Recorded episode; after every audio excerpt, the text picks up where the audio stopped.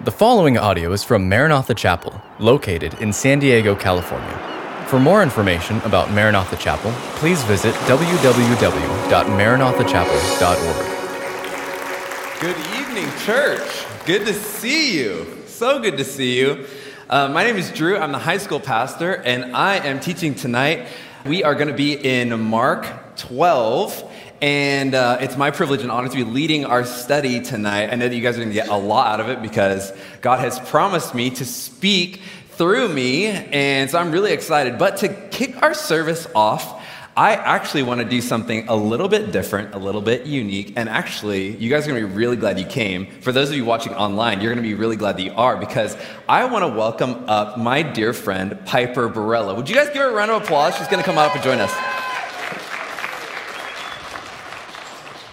I want to celebrate something that happened recently, and um, uh, Piper is a big part of that.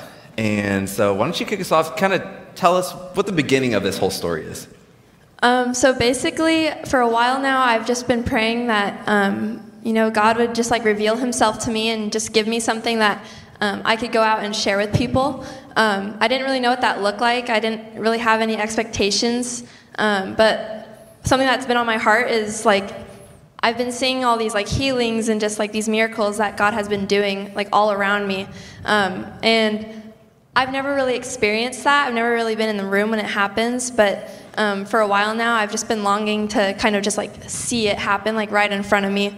Um, and little did I know what God had in store for me. So yes, so so amazing. She's a senior at Maranatha Christian School, and uh, so she comes and hangs out with us in our offices every now and again. Sometimes to pitch in, sometimes just to shoot the breeze, and we love that. Um, this time, I was kind of on my way out of the office. I'd already packed my stuff up, and I saw Piper in there, so I went to say hi. And she just kind of said, like, well, what's been going on in her life is she's been struggling with like some knee pain, um, possibly torn meniscus or something like that for some weeks now. Uh, lost like range of mobility, range of motion a little bit, some strength, and then it hurt like going up and down stairs. Was making like clicking noises and stuff. So, you know, I, I hate to admit that like sometimes my faith is not as strong maybe as, as I would like it to be, but it was kind of those moments where I'm like, should we pray? Should we not pray? I'm like, let's do it. You know, I just felt like, let's do it. Let's just pray for it and see what happens, you know? Um, and so you know, Piper's sitting there. I was like, hey, can I put my hand on your knee? Like, can we pray for you? And she's like, yeah, sure, that'd be awesome. And as we were praying, something kind of weird happened. What, what did you feel? Um, so kind of mid prayer, I like felt something pop in my knee. Um, and the only way I can explain it is it literally felt like someone like someone's hand like clicked something back into my knee, like it went back into place super weird because I felt the same thing in my hand. Like, I felt it underneath my hand, right in her knee. I felt something pop. And honestly, I figured that she was like playing with her pants seam. Like, some of you guys can even do this if you're wearing jeans. Like, just slip your nail off of the seam, like, onto the rest of your leg. And like, there's that little popping sensation. And I thought, oh, she's just she's probably distracted or something, you know? She's like playing around while we're praying. And uh, as Olivia continued to pray, I just, you know, kind of stored that away. And we finished praying, kind of grabbed my stuff, and I was like, cool, have a great day. And, but before I go, can I just ask you something like, did you, were you playing with your pants while you were praying? Were you doing something? And she's like, no, I was not. yeah. She's like, no, you felt that? I was like, yeah, I felt that. I figured you were playing. She's like, no, I figured you did that. And it turned out neither one of us had done anything. So we kind of like stored it away in our hearts and we're like, okay, maybe God just did something miraculous. Let's kind of just see how it goes and let me know. I told her, uh, let me know the next time you go up some stairs funny little test, but that was one of the things that would come up is there'd be pain and clicking when she'd go upstairs. So I go outside and I'm talking to some guys, and her Olivia come out, and they're about to go up the flight of stairs that lead into our student building. And uh, Olivia turns to me, she's like, We're about to go up some stairs. And, and the guys standing around me are like, Okay, enjoy, I guess. And I was kind of watching them out of the corner of my eye, and halfway up, Piper and Olivia stopped because what did you feel? I felt no pain, and there was no clicking or popping um, at all in my knee so crazy. So she takes up to the top of the stairs and bounds down the other side of the stairs. She's like running around and jumping. We're like, whoa, whoa, whoa, whoa, whoa. And she's like, no pain. And she's like standing next to me. She's like, look, look, look. And she's like doing squats and jumping and stuff. And it's just such a cool moment where I think you're praying a bold prayer. Like, you're not just praying, like, God, you know, can you provide for me or can you protect me? Or like, you're like, you're praying for a miracle. You're praying that He would break the laws of nature Yeah. and do something miraculous. And that's what He did. He did. Yeah, so cool. Can you guys just give God some glory because of what He did in Piper? It's so cool. Thank you so much. Wow.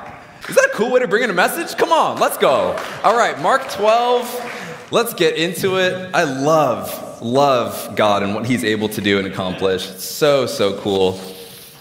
Mark 12. Well, a couple weeks ago, last week we had Jonathan Kahn come and join us, but two weeks ago, uh, Danny um, brought us through a, a tense conversation between Jesus and some religious authorities nearby, and that conversation revolved around one question.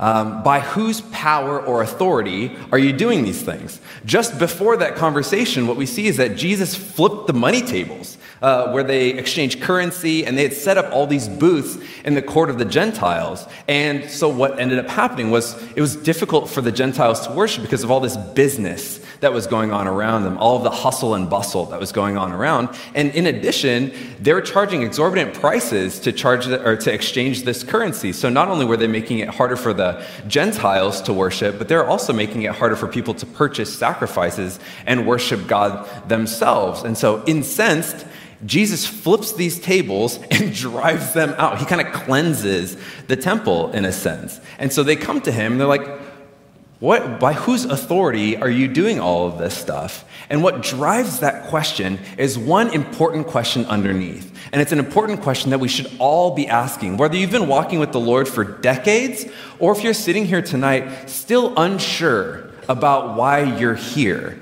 The question should be on all of our minds on a daily basis. And the question simply is this Who is Jesus? Who does he think he is? And if he's claiming to be God, is he right?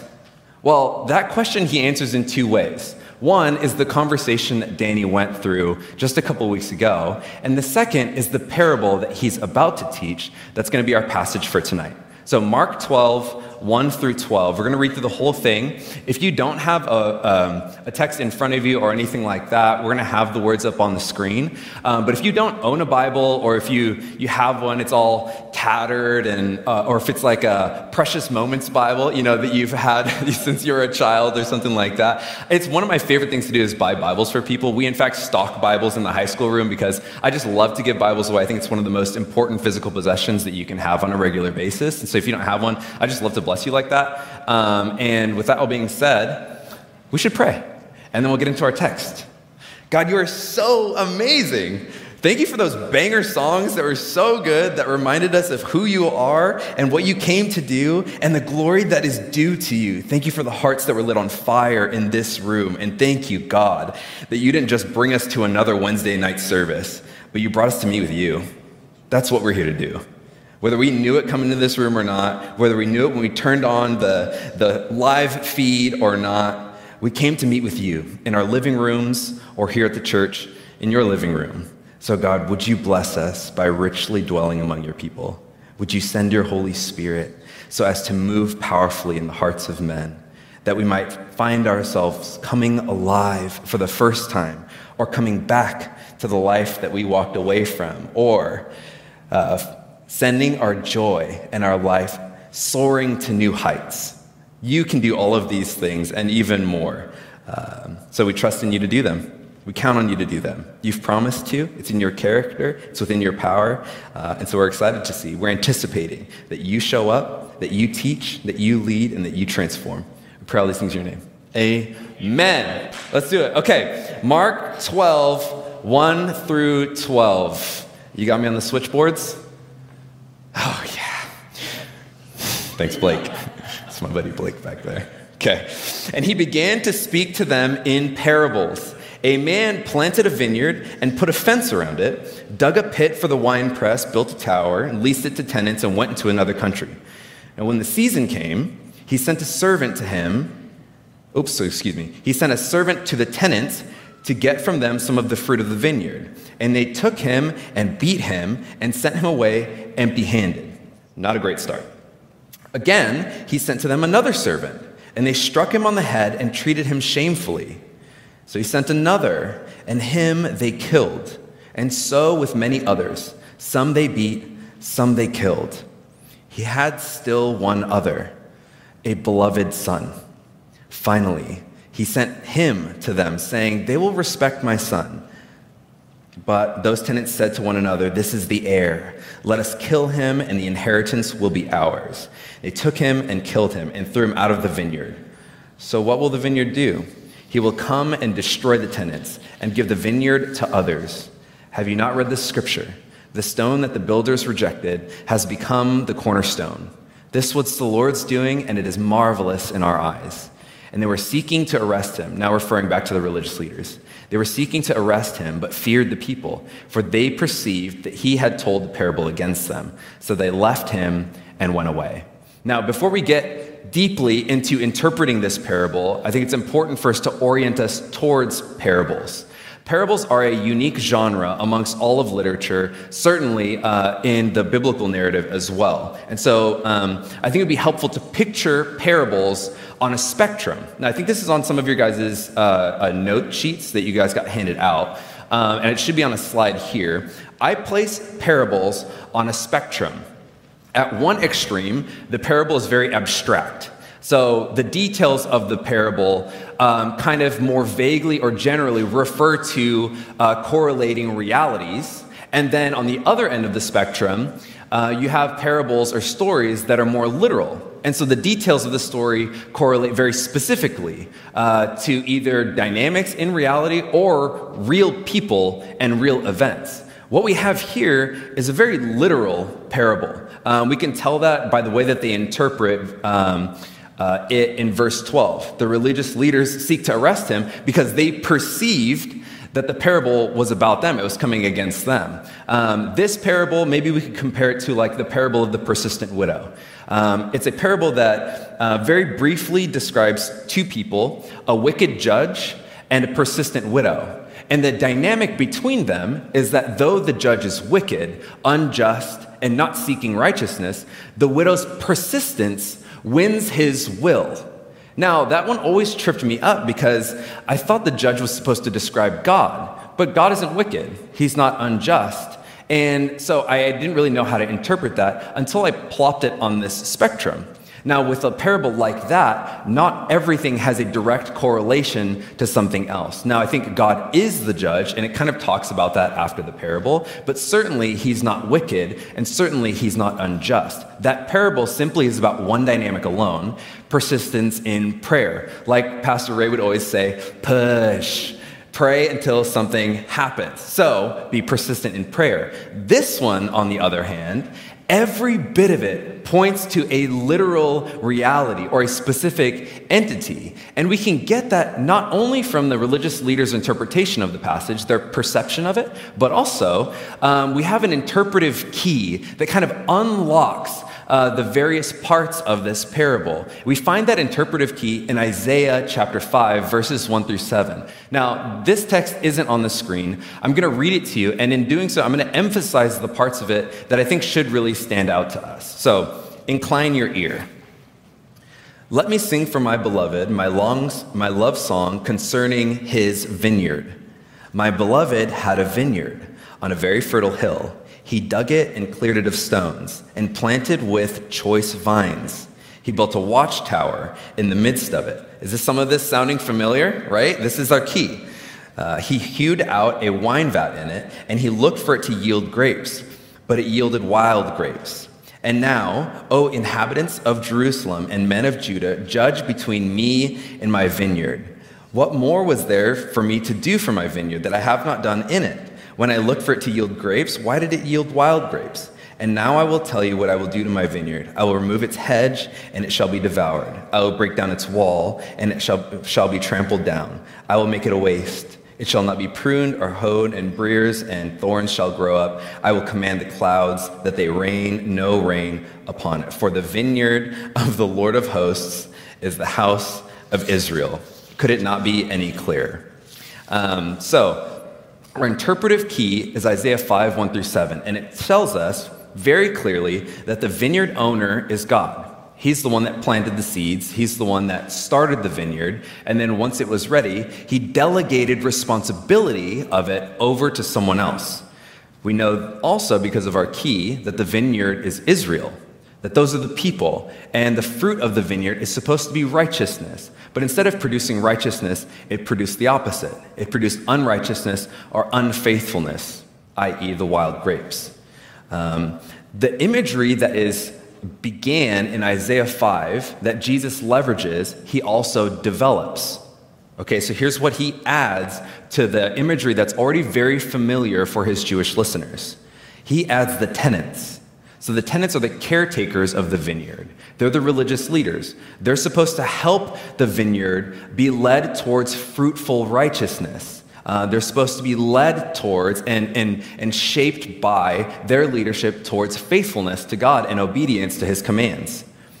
The servants that he sends to uh, the tenants to retrieve the fruit of faithfulness are the servants or, or the prophets. Uh, all over the Old Testament, he sends repeated prophets uh, as his mouthpiece. And then finally, we arrive at Jesus' point in pointing to himself.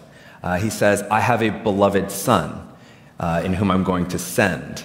Uh, and this, this clear language points back to Jesus' baptism, uh, when in fact God himself speaks from uh, high above, and his love descends down upon the Son, taking the shape of a dove. Some of you guys remember this from Scripture. It's one of the few places that all three persons of the Trinity show up. It's this beautiful, powerful moment that sticks with Christians all forever because as we are baptized, we're baptized into this same love that is shown upon Jesus.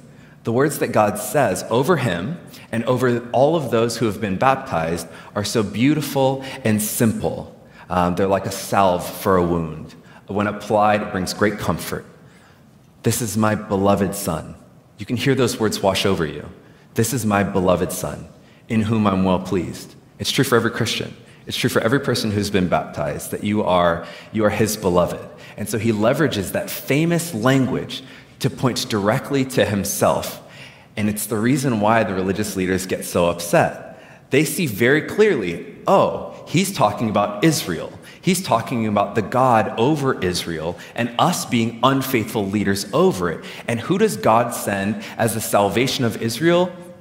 Of course, Jesus. He's pointing to himself and he's saying that, he's, that God is going to remove the religious leaders from Israel so that, uh, so that it, they can be destroyed and that his plan can come to fruition. All of this stuff is blatantly clear to them. Um, the power of the religious leaders, it depended on one thing, though. It depended on their ability to gatekeep sacrifices. Because sacrifices were the way that people came in and kind of re entered into the love of God. They, they, they purchased these sacrifices. It's kind of why they were there changing money uh, in the court of the Gentiles. And in doing so, they kind of like brought themselves back into righteousness through God's system. Well, Jesus uh, what he's saying in the parable is that the tenants are going to be destroyed.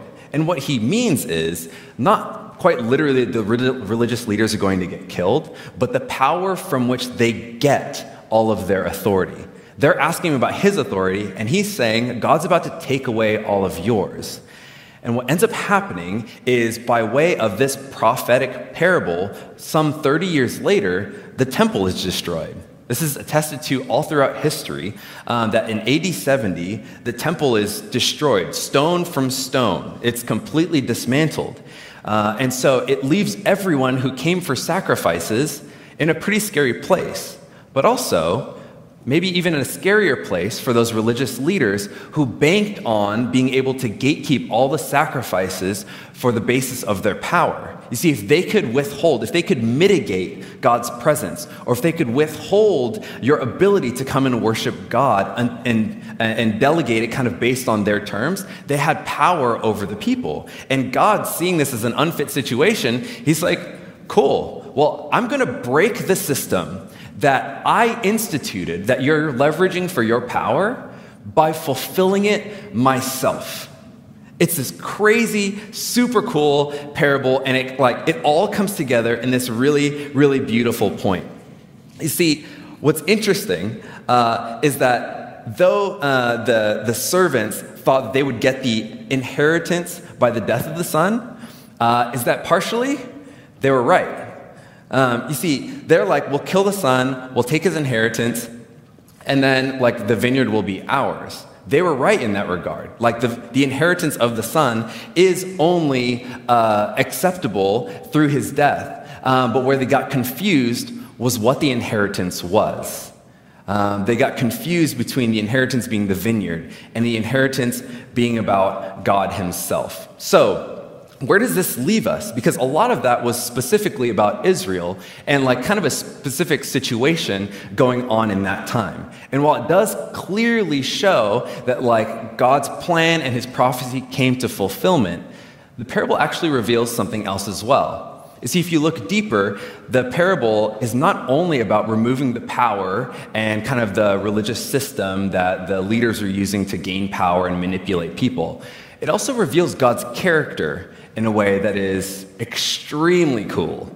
Um, this, uh, this son uh, that is sent, since uh, Jesus points to himself uh, as the Son, we kind of come back to that question about who is Jesus and what has he come to do. Well, Jesus is sent on the Master's behalf, on his Father's behalf. He's sent with that message. He is sent to reveal the Father, in other words. And what we see Jesus revealing about the Father is that he reveals that God is a God whose grace is immeasurable. We're going to tease this out in three different ways. You guys have this in your notes, but I'm just going to uh, say them and then we're going to dive in to these notes specifically.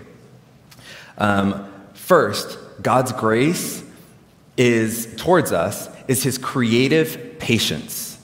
Um, so, what does God's grace look like? Uh, you know, God's grace is something that we all love. If you've been a Christian, if you've been, been around Christianity for any amount of time, you know that like grace is something we love. We talk about it a lot. And maybe some of you guys have heard the, the definition of grace that it's unmerited favor. And it's so true, it is unmerited favor. But I think if I were to ask 100 people what grace is, I might get just as many answers. And if I were to ask you more specifically to say, what is unmerited favor? What does that mean? What does that look like? I think many of us, myself at times included, would struggle to give any specificity to that. And so I think if we can look a little bit more deeply and specifically at what God's grace is, we can, uh, we can draw out a little bit of the treasure that is packed into that beautiful word that is packed into our beautiful God. So, the first one is God's grace as creative patience. The second one is God's grace as tenacious generosity.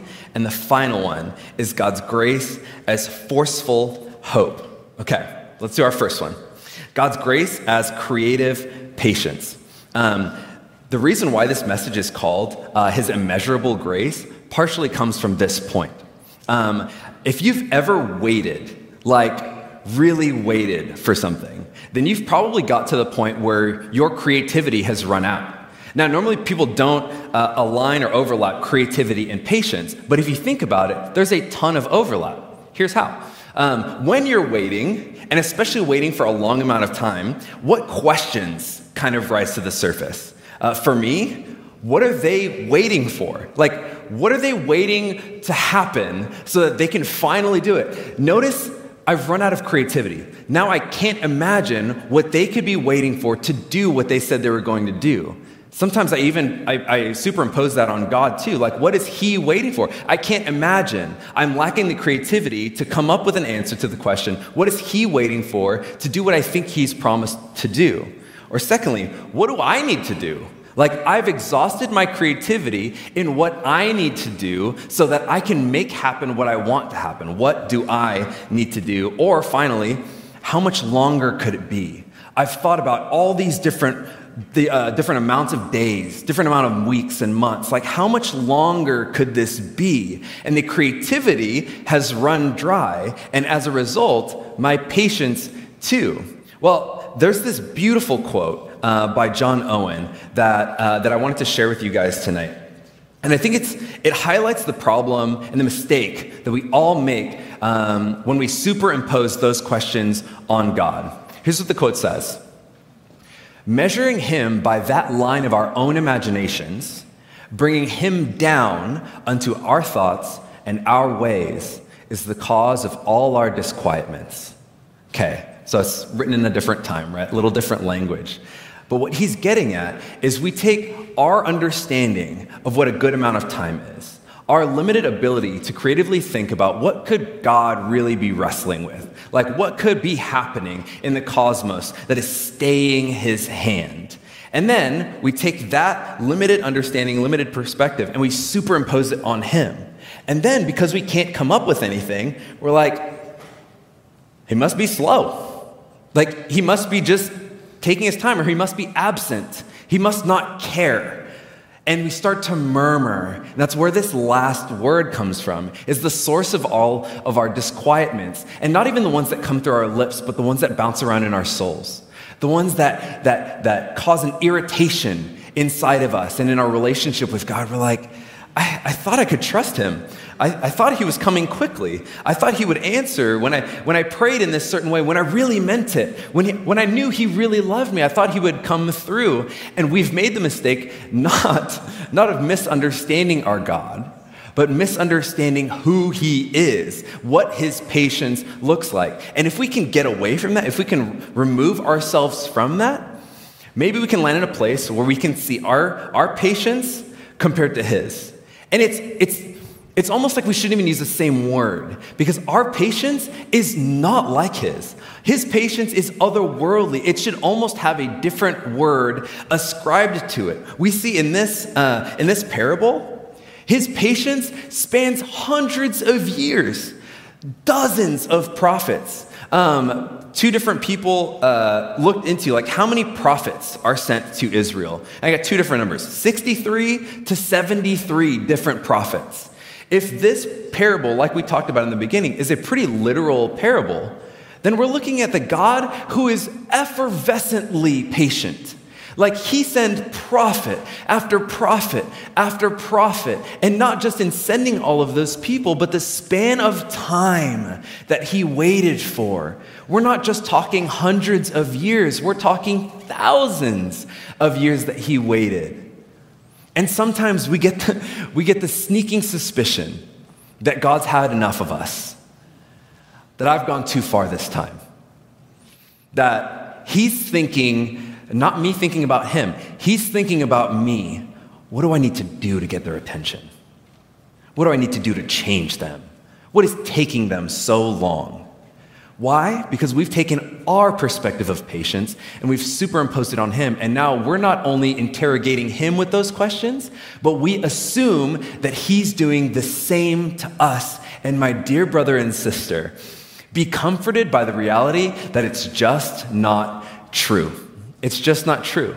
If he's willing to wait thousands of years, send dozens of prophets, think about the patience if we can even call it patience.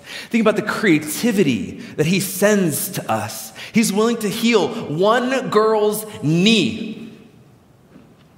That's creativity. He's like, this is a message I'll send. This is a, this is a, a prophet by way of miraculous healing. I'll spend some time on that. I'll creatively come up with another way that they can respond. I'll, I'll generate more willingness within myself to wait.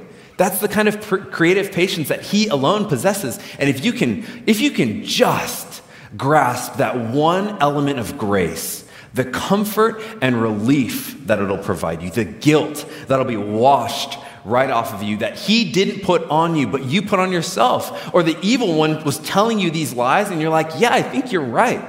I think God is being impatient with me. And then we look at this parable and we're like, wait, the God that waited thousands of years, the God that sent dozens of messengers only to be followed up by his son? That's his kind of patience. So he's not growing impatient with you. He's patiently waiting for you. And not just when you do bad things, but Ephesians 2:10 says that uh, we are his workmanship, created. Wait, I wrote this down. We are his handiwork. Forgive me, Lord created in Christ Jesus to do good works, which he prepared in advance for us to do. When did he create them? In advance. Before we were, you know, when it was him and Jesus, and they're like, wouldn't it be cool if, wouldn't it be cool if, like, she went up on stage and testified to something that we did and encouraged a whole body of believers there present and online? Jesus like, yeah, let's do that. Cool, we'll write that down. Like, he's been waiting thousands of years to be like, yes, that's it. So he's not only patiently waiting when we fail, but he's also eagerly anticipating our victories. How crazy. Like, when I want when I think about grace and when I when I want you to think about grace, that's one specific thing that I want you to think about. He is creatively patient. He is creatively patient. Here's the second thing. God's grace as tenacious generosity or God's grace toward us is his tenacious generosity. You know, it's, it's crazy that as um, God sends servants, um, at any point, he could have said, That's it, we're done. Right? Like, after the first one, he could have, he could have showed up himself and booted the vineyard uh, tenants. He could have sent authorities to go and boot them. Um, after the second one, you're like, that seems like it's kind of on you, bro. Like, he, he sent the first one, fool me once, shame on you. Fool me twice, you're like, okay, you're the vineyard owner, you're the God of the universe, omniscient and powerful, and yet you're literally acting like an insane person. Like, it's the definition of insanity to do the same thing over and over again and what? Expect different results. And yet, that's what we see God doing. And so, like, why is it that when he experiences resistance or rejection, what's his response? His response is to come closer his generosity is tenacious in that regard, and it's absolutely overwhelming. But it leaves us with the question if God is doing that, does it mean he's delusional? Does it mean he's like doing the same thing over and over again, expecting different results? Or is he onto something? And I would argue the latter that he's onto something, that his kindness is meant to do something towards us. His kindness is meant to do something in us. Now, I don't like to, to pick and choose phrases, but uh, while Paul, in the, in the very beginning of his uh, letter to the church in Rome, is talking a lot about judgment, he gives us, as he's talking about this, he gives us a little bit, bit of insight into the reason for God's kindness, the purpose of it, what it's meant to do. Romans 2 4 says this, just a part of it again. God's kindness is meant to lead you to repentance. God's kindness is meant to lead you to repentance. Wow. Um, it's not Him being delusional, it's Him trying to win your heart. Uh, it's not Him, uh, you know, doing something that is going to have no effect. It's, it's Him giving you what you truly need, trying to show you what's truly at stake um, that you don't need, though maybe you want, a sense of control. He's saying it's a false sense of control. Uh, though what you feel like you want is provision on your own terms, it's, it's a false or fleeting sense of provision. If you can win it on your own terms, if it's not in His control and then given to you, then you're responsible to perform and maintain it. And so he's saying, through his kindness, through his tenacious generosity, I'll give you what you need. I'll, I'll control so that you don't have to. And if you can relinquish control to him, the blessed gift that you'll receive in return is true freedom. Why? Because the more you want to control, the tighter your grip gets around your own situation, the more responsibility and burden that you bear to maintain the situation that you fought so hard to create. But if you can relinquish that control, freedom is yours. The ease of life now is yours. And though you will struggle with it, certainly the freedom that He'll bring you back to every time as your grip loosens around your surroundings, loosens around your circumstances, then it's yours to regain every time. That's God's tenacious generosity. The last one here is God's forceful hope. And this is, this is my favorite point. This is one that I've been excited to get to. Now, um, I already talked about like what was God thinking when he sent the second servant or the third servant or quite literally the 60th servant, the 61st servant? Um, and I think it, it, goes a little bit deeper than him just being tenaciously generous. Um, God's grace is a forceful hope. It's a forceful hope. His hope is not like wishful thinking. Uh, his hope is a strong and persistent belief, a hope that enduringly and perseveringly believes. Now, what does that mean? What does that look like? Um, it's so interesting uh, to know that the word believe and the word uh, love actually have a lot of overlap etym- etymologically. Wow, that's a big word. Uh, etym- etymologically, they have a lot of overlap. And you wouldn't normally think that belief and love have a lot of overlap. But consider the word devote. Like, you believe in someone or in the connection that you have with them so much. You love them so deeply that you're willing to devote huge chunks of your life, maybe for some of you, the rest of your life together. And as a result, you not only believe, but also that you love. Isn't that beautiful? And so when, it's, when I'm saying that God has this hope and this belief, and it's tied together with love, what does it mean? Because if God's hope is this forceful, or God's grace is this forceful hope, it means it, it does something to us. When God believes, or God hopes, or God loves something, it not only drives him to act, but also reshapes reality.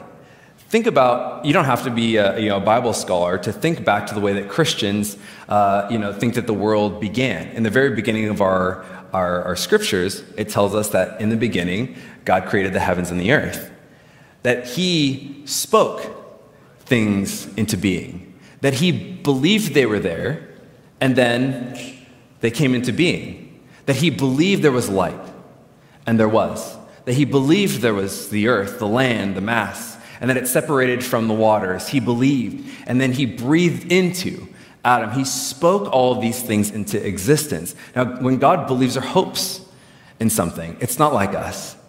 It's not like, oh, I really hope this happens, but who knows? When God believes or hopes something happens, it just happens. And what we see throughout Scripture, because this reality is true, is that it's always mattered so much more than what you believe is what God believes about you. You see, if God created good works before and anticipated eagerly that you would fulfill them, then it means that He believed that you were going to respond.